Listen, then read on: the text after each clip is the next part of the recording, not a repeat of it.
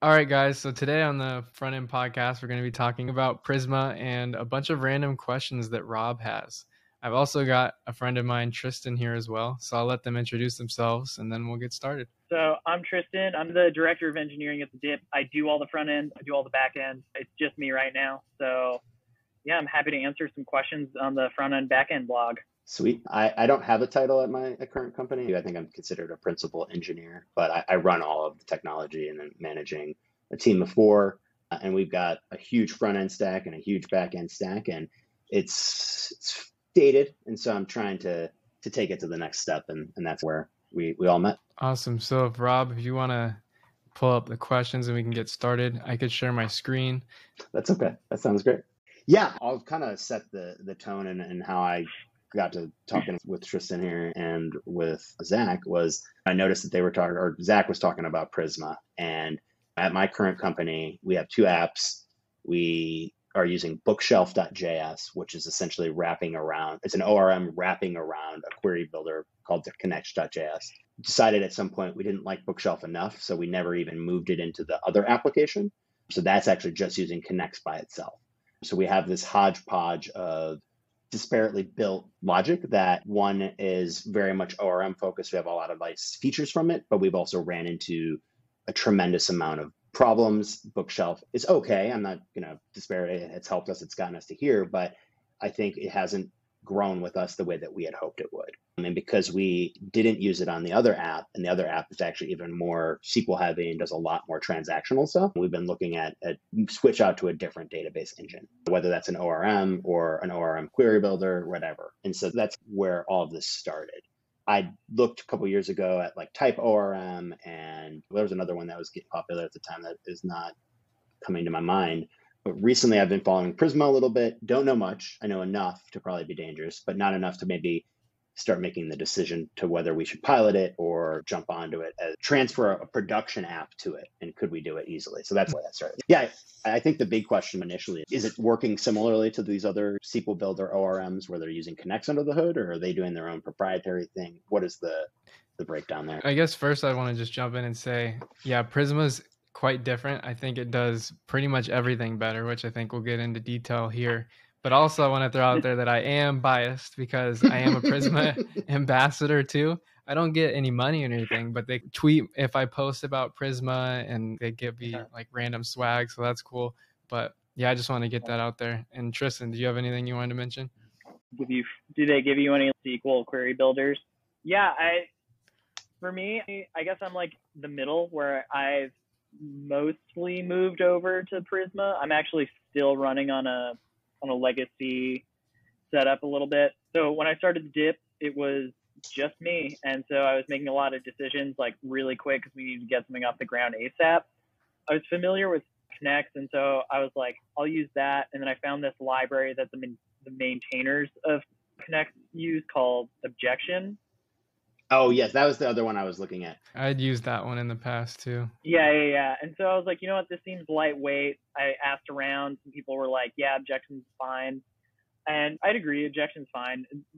What ended up really getting me was just like the API is a little funky, but like mostly the biggest problem that I came to is we're a GraphQL app, and so the what is it called, like the n queries or whatever, the n query problem. N plus one sometimes that you can, yeah. Yes, thank you.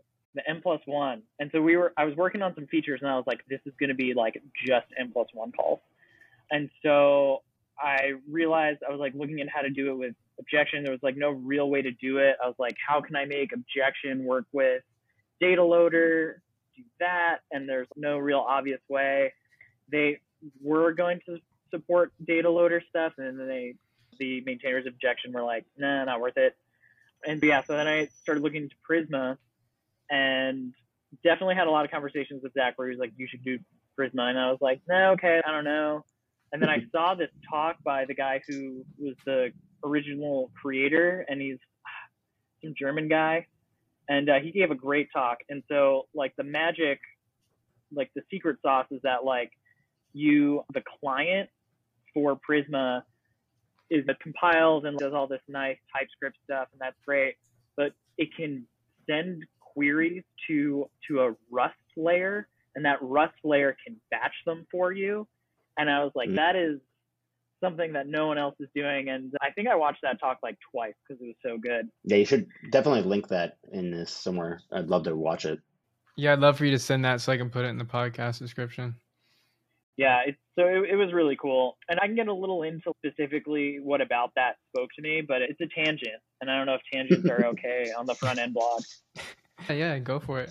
Yeah, so I've been mostly a back-end developer, and the the Dipp was the first app that I really worked on. That was a SQL-based one. I went with Postgres because I wasn't sure originally if I was gonna join full time, and I wanted to make sure I left them with something that anyone could work on. But at my previous job, I was working at Bustle, and we built this graph database on top of Redis, and it was just insanely fast because it's like it's basically the secret sauce is Redis. But uh, the one thing that we did that was smart is we made this special library called Redis Loader.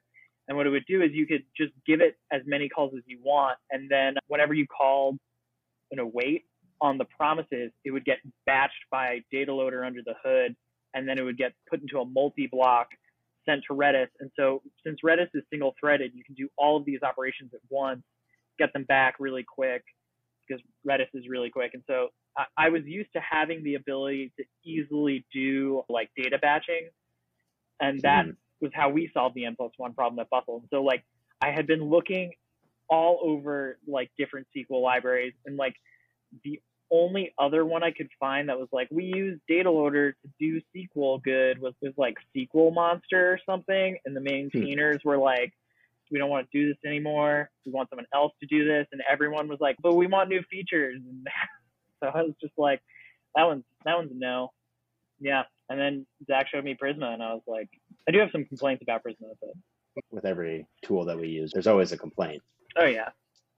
Yeah, I was gonna say before you get too much into that, if Rob, if you want to kind of go through some of the questions that you had sent me before this podcast. I think the biggest one, well, I'll mention that I did obviously my, my cursory study, but obviously I had a bunch of questions and I'll go through them. One of my things that caught my eye when I first looked at it way back when was one thing that I've been looking for a long time that I felt didn't exist. And I've seen random libraries come out or other tools that solve for it is a way to define the schema at one spot instead of constantly creating a new migration to say, I'm going to add this column and I'm going to do this and I'm going to make this change. I really loved, I've been always looking for something where I could just say, here is what the user table looks like and let the tool solve that for me. That, that's what Mhm. I've always been looking for. So it looks like, from what I understand, Prisma can definitely do that. Um, yeah, I could speak on that a little. First, they have a tool for VS Code, which is really useful because if, say, in this like post model, you say that there's a user down here, just Yep. like this, you could just say author and then user, and you can hit save, and it will add the rest of this for you. So you don't Mm. even have to fully understand their exact like syntax to be able to be productive really fast. And then in addition, it is really cool how using this makes migrations really easy. And yeah. we'll get into that in a little bit. Yeah. Yeah, yeah. No, I think that is something that I think would speed up development significantly on our side. I think there's a lot of, you know, times we're trying to understand the data model and it's we're trying to especially now that we've been a production app for a number of years, people want to know why did this change happen? And looking through 12 migration files to understand the change, it's so much harder than if it was one file with a commit history and we can understand a lot better. So that was a huge plus when I was looking at it. I think the, the next probably logical question is migrations and what do those look like? I'd be curious to have either of you run through that or tell me what your experiences are or gotchas, mm. things that you would be concerned about trying to move this into a production app. Sure, I can go through the migration part a little bit. First, if you're already using another thing, I would recommend all you have to do in Prisma is say like db pull, and then it populates your schema with whatever schema is currently in the database. So that's really helpful because you don't you get a jump start on your Prisma schema, and you can just start from wherever you're at if you're already using another library. Then in addition, the way you migrate is really cool. You, anytime you change the schema, when you're locally changing the schema file, right after you're done, you run Prisma migrate dev. This will automatically look at the diff before and after, and it will make a new migration file. Unlike Knex, where you would manually write that migration Mm. file that like adds a column, removes a column, it's just going to calculate that for you and make a new file. And now when you're on production, you just run Prisma migrate. I forget the exact command. Prisma Yeah, yeah. migrate. I think without the dev on the end, something like that. Uh, here it is. Prisma migrate deploy, and that just makes sure like it will check and run your migrations and everything. I know one of your questions that you asked, and yeah, actually this might go over better here. Like it, it, it doesn't detect drift in case you change something else. It doesn't reset the database. So it's a safe way to run it. If in case something's happened, it's not gonna like mess up your database completely. But one of the things to think about is you don't really want to do anything that's backwards incompatible. They have a few Mhm. different examples here. If you're going to add a new column, they recommend add that new column, push out some code that adds to that column and the old column, and then push out another release that removes the old column after that. That's a great that's a great point because I'll say that early on when I started here, we would delete columns and it would all be at the same time. We would we would go ahead and say we're going to drop this column, move migrate the data from column you know A to column B or, or whatever the, the scenario was. But we've actually implemented a manual or, or just a, a rule that hey, if we're going to get rid of a column, we're actually going to deprecate it first, then essentially continue running it in production and then move to the new column after so that we don't get into that scenario where we would go to production and have to roll back. We were, we're trying to avoid that scenario. Um, we don't release like every day or anything like that, but it's still, if it went bad, it would be a pain for us to roll back. And so we've been trying to, to follow that same pattern. So having it built in is actually a, a nice pattern. Yeah, and I just want to call this out. I have it in uh, in front of me. They go over expanding and contracting. That's what they call the pattern. So add it. So you expanded it by adding a new one. Create the migration by running migrate dev. It automatically spits out the SQL for you.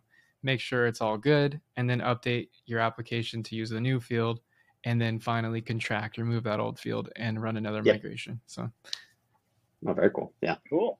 It's nice to have a name for it too, because I just called it deprecating, but I like the expand contract. uh, Tristan, go ahead. I think deprecating is a little clearer than expand and contract. Uh, it's just because I think this is pretty neat. I, I actually am not using Prisma migrations yet because I just like I'm half moved over because I there are a few things that Prisma doesn't support because of the version of Postgres I'm on.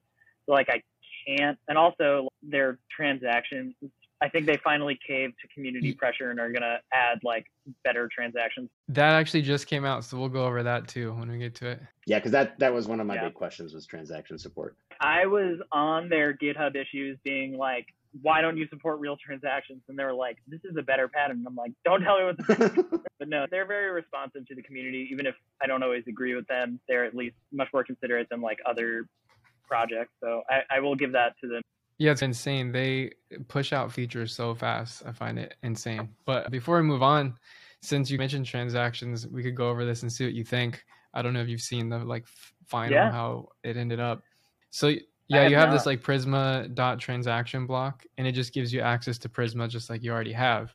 And then in here you can run your queries, and if something goes wrong, it, it will roll back for you. Man, people were had this in the comments on their issue for years, being like, why don't we just this? Out of curiosity, what, what were they doing before? it was like this weird thing where you, you could give them like you would give them a like you'd have a transaction array where you would call Prisma within that, and it only supported like certain calls, Mm. and you couldn't do you couldn't do work in between those calls. Let's say you were like, okay, I need to do something and update this user's account information, and I need to update some other stuff. I'm going to go to Stripe while making this transaction, and then I don't know there's no way to talk to like third party APIs or anything like Mm. that. You just could only do Prisma Prisma commands. Mhm. Yeah. Great change. I'm glad they put that in. So Rob, what's next? Yeah, obviously, transaction blocks was a, was a big one that we use just because we're dealing with money, and so we, we have to be more idempotent and really pay attention. Another thing that, as at least at my company, auditing is huge, right? So every action that takes place, we essentially record uh, to a log file and a long database, completely separate from our current database, to make sure that we know everything that's ever happened, and that's part of what we are required to do as part of the our agreements with all the different partners that we work with and the SEC and whatnot. So yeah, so so middleware or, or hooks or, or whatever you want to call them. I think Bookshelf calls them hooks. I know there's a bunch of different names, but yeah, I'd be curious. What does it support? Has anybody had any usage or any uh, experience with them? Any gotchas? Yeah, so I guess I'll start. I don't have much experience with them other than the fact that I feel like they're very similar to Express in a way. Like you get the Mhm. params, and the next when you're done, you call next, and you can do stuff before or after by waiting on next. And they have a few examples where they have like soft delete middleware, and I Mhm. think what you mentioned just logging middleware, and this one is pretty simple. They Oh, set very up cool. the Yeah. date now, yeah, wait for it to finish, then the after, and they can store how long it took. So I think it's very flexible in that regard. Pretty sure, yeah, I do have some around some actions just to make sure that make sure I always set updated at and created at Mhm. those sort of timestamp fields. I just use it for that. Seems pretty simple. That, that's so. For example, bookshelf is opinionated enough that they actually set created and updated by default when you call like a new or up or save. So is Prisma not as opinionated in that sense? You can definitely do that, and you can default fields to like default a date field. If I can pull up in the schema. Am I doing it a dumb way? Because I remember looking in the docs and it was like use like dollar sign use thing. So I was just saying, it's like right here, created at, you can set it to default. And then also, if you didn't default these and you put them as required, like it's optional if there's a, a question mark, obviously. But if you, but I think this is different. You're right. That's what this is doing. But I think this is um, what I'm talking about is yeah. So created at isn't necessarily the easy example, but what this is doing is this is that's part of your schema, and so that's gonna like when you insert a row into your schema, like when you run this schema, it'll set rules on your table in Postgres, and Postgres will be the one that does the default. I think because I think what Rob was talking about was like you update you update some row, you want to make sure you have changed and updated at timestamp. I'm not sure Prisma does that by default, It and that's why I did the use. it thing. might not, and and to be honest, I can't think of a ton of opportunities or op scenarios. Really, it's really those created at, updated at, and deleted at are the only ones that I think would ever really have that. Oh yeah, it looks like they Yeah. did it though. just remember for the audio listeners who aren't watching video, like they do have an at updated at parameter for the schema that will automatically update whenever the record changes. Yeah, I guess I'm either not good at reading the docs, but I'm also probably behind Prisma by a few versions. Yeah, that's a nice one. Yeah, it's interesting because it's interesting that the middleware is like more like Express. I, I wasn't expecting that. I, I'd be, I don't can't think of a scenario off the top of my head why you would want to. I guess you, you could do some validation, and that's why you might fail before or after. Speaking of that, though, I will say for the most part, the TypeScript stuff takes care of the validation. That's a sidebar, real quick. So our app was built before TypeScript. It was started when TypeScript was becoming popular-ish, but not to where it is now. And so we've just started moving to TypeScript, and oh, that has been it's just been a game changer. And so I can't wait to actually have it in connected to the database in some way. Do you have any? It's amazing. Do you have any juniors on your team? I'm curious because I've been having these discussions with some people, and they're like, TypeScript is like really not worth it, and like juniors can't work on it. And I'm just like, why not? The language. Yeah, Juniors need to write something in a language. Yeah, again, complete sidebar. I actually try to, for better or for worse, I hate the term junior because I think it, it leads to bad people's beliefs. However, to what you're saying, I'm a big believer that people that I'm looking to hire, right? It's not so much about the language. It's about what are your par- what paradigms do you understand? How do you think? I hope that you came to work for me or I came to work for you. It doesn't matter if I'm a TypeScript expert or if I know only JavaScript, I can learn it. We don't have anybody super junior, but we did recently. They did struggle a little bit because it doesn't seem typed or at least their education or wherever they were learning didn't really spend a lot of time talking about types and why it was important. And I will be the first to admit that even I, as much as I loved the type language, I did struggle with moving to types a couple years ago when we tried, not because of TypeScript, but because of how much additional tooling it took. That's the whole JavaScript frustration sometimes, right? It's like now I've got ESLint, uh, Webpack, right, Babel, and TypeScript. And if you mess it up or if something doesn't work right, could cause a huge problem. But I think we waited long enough that all of those problems got resolved, and now we've been able to merge in because we still have Babel as like the base, and we're just using TypeScript to type, but it's still it's just light years better. Yeah, and speaking of that, I just wanted to say um, back in the day, like four or five years ago, I feel like tooling was a lot more of a pain to set up, and now there's so much awesome stuff like Next where you can pretty much just name a file.ts and it all just works. Yeah, I've been using this library TS Eager on the back end to do a lot of stuff, and it is so fast. It can do, it can, it can do TypeScript. I'm pretty sure it's TypeScript compiling. I have to look it up now. But yeah, so it uses ES build under the hood, but you get uh, TS type checking, and it's just so fast to start. Highly recommend it. You know, this is again total sidebar mm-hmm. On the back end front end blog. I think they're all it all relates. We're getting to the point where everything's starting to match in some way. Next.js is definitely a breaking division. I, what I was gonna say is, since we're on this TS kick, eh, that's like one of the big reasons for me that I went with Prisma was it was just like out of the box. Hey, we created this amazing client that statically analyzed this file, and now we know all your types and integrates perfectly. I ended up pairing it with a sister project of theirs called uh, Nexus. And Nexus allows you to write your GraphQL schema in TypeScript mm. with a, a, little like API for it. And that plus Prisma is just like it's amazing. It, the yeah, Nexus generates my like resolvers for uh, generates all the types for my resolvers. Mm. It generates my GraphQL schema. Prisma generates my database schema, and the Prisma client. It's just I have to type like almost no types. They're just like all auto generated for me. Say like 80% of the types in my backend are completely generated. That to developer productivity, I think that's key, right? That's where typing, yeah. and especially on the back end, I'm really big on typing. I'll do this one last piece. The only reason I was so reluctant initially to do TypeScript and building on the back end is because once, if you don't set it up correctly in Webpack, then all of a sudden it becomes harder to debug because it's been not necessarily minified, but the source maps, if you don't have it, there's, we ran into a lot of configuration issues back in the day. And so now that it's so much better and I've been able to, to migrate our, our app there, I feel much better, but it, it took a while. Yeah, I agree. Configuration has always been probably the biggest challenge. It could still be a little annoying with putting stuff up to Sentry and sending your source maps there and making sure the source maps have all the full TS stuff. All of that stuff can be yep. a pain. Yeah, I, have written a lot of uh, little process stuff during deployment to make sure that it's somewhat good. It, it's not perfect, but it's better than it was. So I was yeah. gonna I was gonna add something there, but I forget. So, anyways, we'll move on. Yeah, I think that we definitely covered the transaction blocks, the middleware. I think those were my my two big things.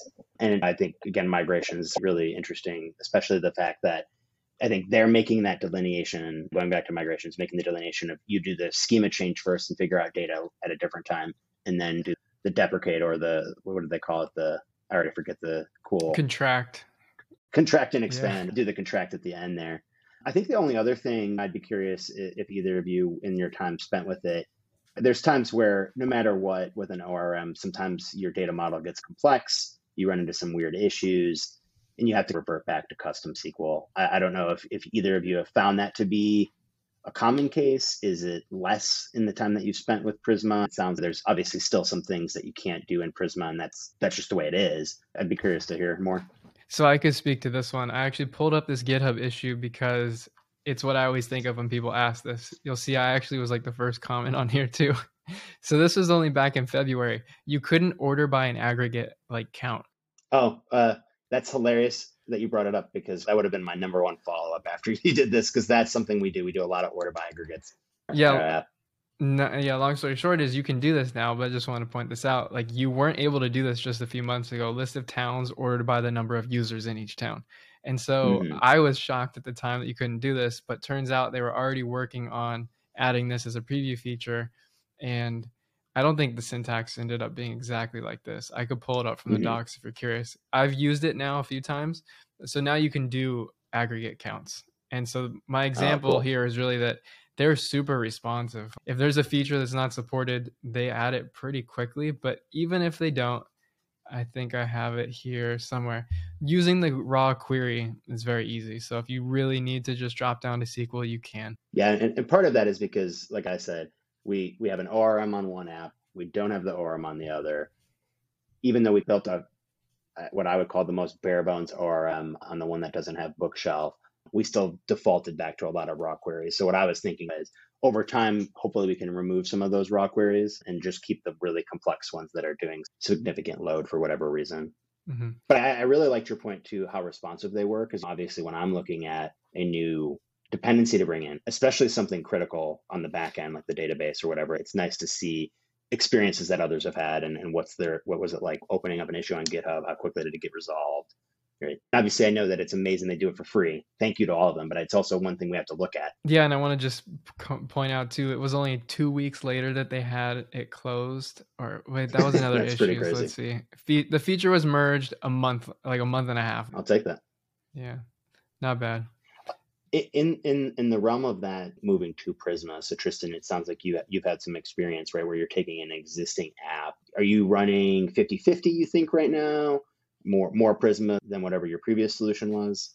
While we're waiting, I will just chime in with this. In addition to running the migrate command when you make changes, when you're in development and maybe you're adding a field and then five minutes later deciding to change the name, you don't have to actually like create migrations. You can just run db push and it will constantly just push any change without actually making a migration file. So that's really nice.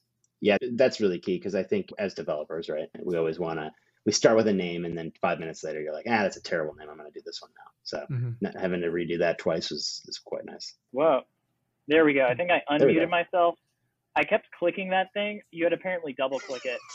Um, sorry, so you were asking me if like how much moved over I am. Yeah, and what your experience was, or you know what, just any Yeah. gotchas, anything. I got some gotchas. I think the biggest one is so I'm running on Aurora RDS for Aurora Postgres, and I'm on version like 11. And so I think right after I had selected 11, they Amazon came out with a later version that I need to migrate to. But it's one of those things that like I'm terrified to migrate that. And I know a really good ops guy who I'm just like waiting to get some budget and be like, hey, can you upgrade my database for me? But the problem is on 11, there's this feature that I use in in in Postgres to do this like really cool graph stuff called L tree, and it Mm, basically I've heard of it. Yep. yeah, it basically does some like cool stuff with a string, and then it can like sort, do this like really fast sorting of, of the tree and give you stuff. And so we use that for a commenting system on the Dipp, and it worked great with objection.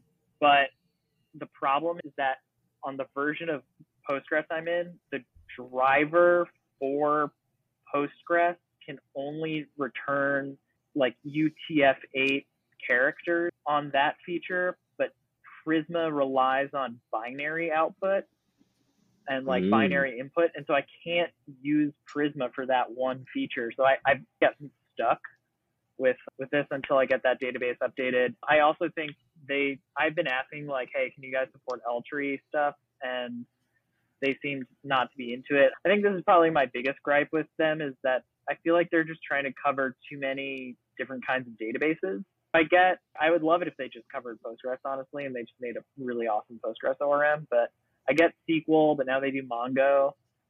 And I'm just like I it's just there's such different features. It's like how do you cross support everything? I, I guess you can't. So there's I, I think I might be stuck with Knex for a while um, and, and objection, but I'm my ideal right now is like new code gets written in Prisma wherever I can. And I Mhm. just need to update my Prisma version, I think, to get some new features. Run it simultaneously, right, in production. I, I obviously don't know what your stack looks exactly, but maybe is it more mono repo-y in the sense that you just have an Express app, right? So are you just have you know two connections then to the database, kind of running with your each of your servers or, or whatever the you know pooling looks like. Yeah, yeah, yeah. So far, I've had no cooling issues having both of them running in production. I've been worried about it, but it's actually been totally fine. No, that's a good to know. Yeah, yeah. because that's one of the things is I expect that as we do it, we're not going to turn it all off at once. We're going to do small pieces here and there until we get to a certain point. yeah, I'd say I've been running at least six months in the hybrid state. I think I did it in February or March, maybe even over the winter. So it's been a while, and I've had no complaints from from that. And that app gets a lot of traffic too. Yeah, it does. I, I think the other thing is I, I think so because it uses Rust as the client, they have their own like database pooling stuff that like is really mostly out of your reach. Whereas like I know Knex and everything else basically just goes back to was it The drive. PG Pool or something? P, oh no, it's PG Yep, Bouncer. yep. Yeah, Yeah, yeah. But no issues. I'm not sure if it's because it doesn't use PG Bouncer or if it's just AWS is like awesome connection support. Could be both. Yeah. Yeah, that makes sense. It's good to know. I think the only, it sounds just with anything, there's always going to be some things that maybe you were using or you're using that the third party tool that you're bringing in maybe that hasn't supported or hasn't worked on yet. Have either of you had any JSON columns that you've had to work with? That's something we started doing a little bit more recently. And we're doing that for a couple things. And I'd be curious what Prisma's support looks like for that. Because I know Bookshelf, Bookshelf could barely do it. And I had to hack it in. Yeah, I don't work with JSON fields too much. I want to say I have one or two that I've used and it hasn't been super recent. But from what I remember, yeah, it parses it and everything for you. As long as your database supports the JSON field, Yep. then you're all good. You can just add it here and you can spit JSON into it and out of it. They also have, you can query by it and they have a video here. I was Oh, wondering nice. if they have any examples. Yeah, like you can do where queries, where the JSON, certain stuff. Oh, So that'd be nice because that did not support that, and so that would we would have to end up writing custom SQL, or maybe it does now. But when I last set it up, it, it did not, and so we Yeah. ended up writing custom SQL to do some filtering. I, I do remember they there was like a couple of releases ago they had this really big push to support as many native column types as possible. So I'm pretty sure like JSON was like one of the most requested ones. And then like I was saying, saying I was like, hey, what about ltree? And they're like, no. I was like, yeah, okay, I get that. And it goes to a JSON B type. Just want to throw that out Yep, there on Postgres. That's what, yeah, we have. We're using. Uh, we don't use Postgres. I, I'd like to switch to it at some point, but that's uh, to your point about needing an ops guy and making sure we don't have any downtime and thinking about all of that. It's, uh, yeah, that's a day, problem for another day. Yeah. So- I know a great ops guy, so let me know. Yeah, I've got other questions. Been running into this Elastic Beanstalk issue trying to update our node, and we were using Yarn, and we, we have a very strictly set up, and so trying to figure out how what's my order of operations here. Do I remove the strictness of the engine, update to the newest version of Node on our application version, and then switch it on Elastic Beanstalk? Anyways, uh, Mhm. just things I've got going on in my head all the time. No, I think uh, this is awesome. I, I, I definitely chatted about, or we definitely chatted about all the questions that I had, and I, I think this was super awesome and helpful. Awesome. Cool. Yeah. It was great That meeting you, man. Yeah, Yeah, it was great meeting both of you. Thank you guys for for taking the time.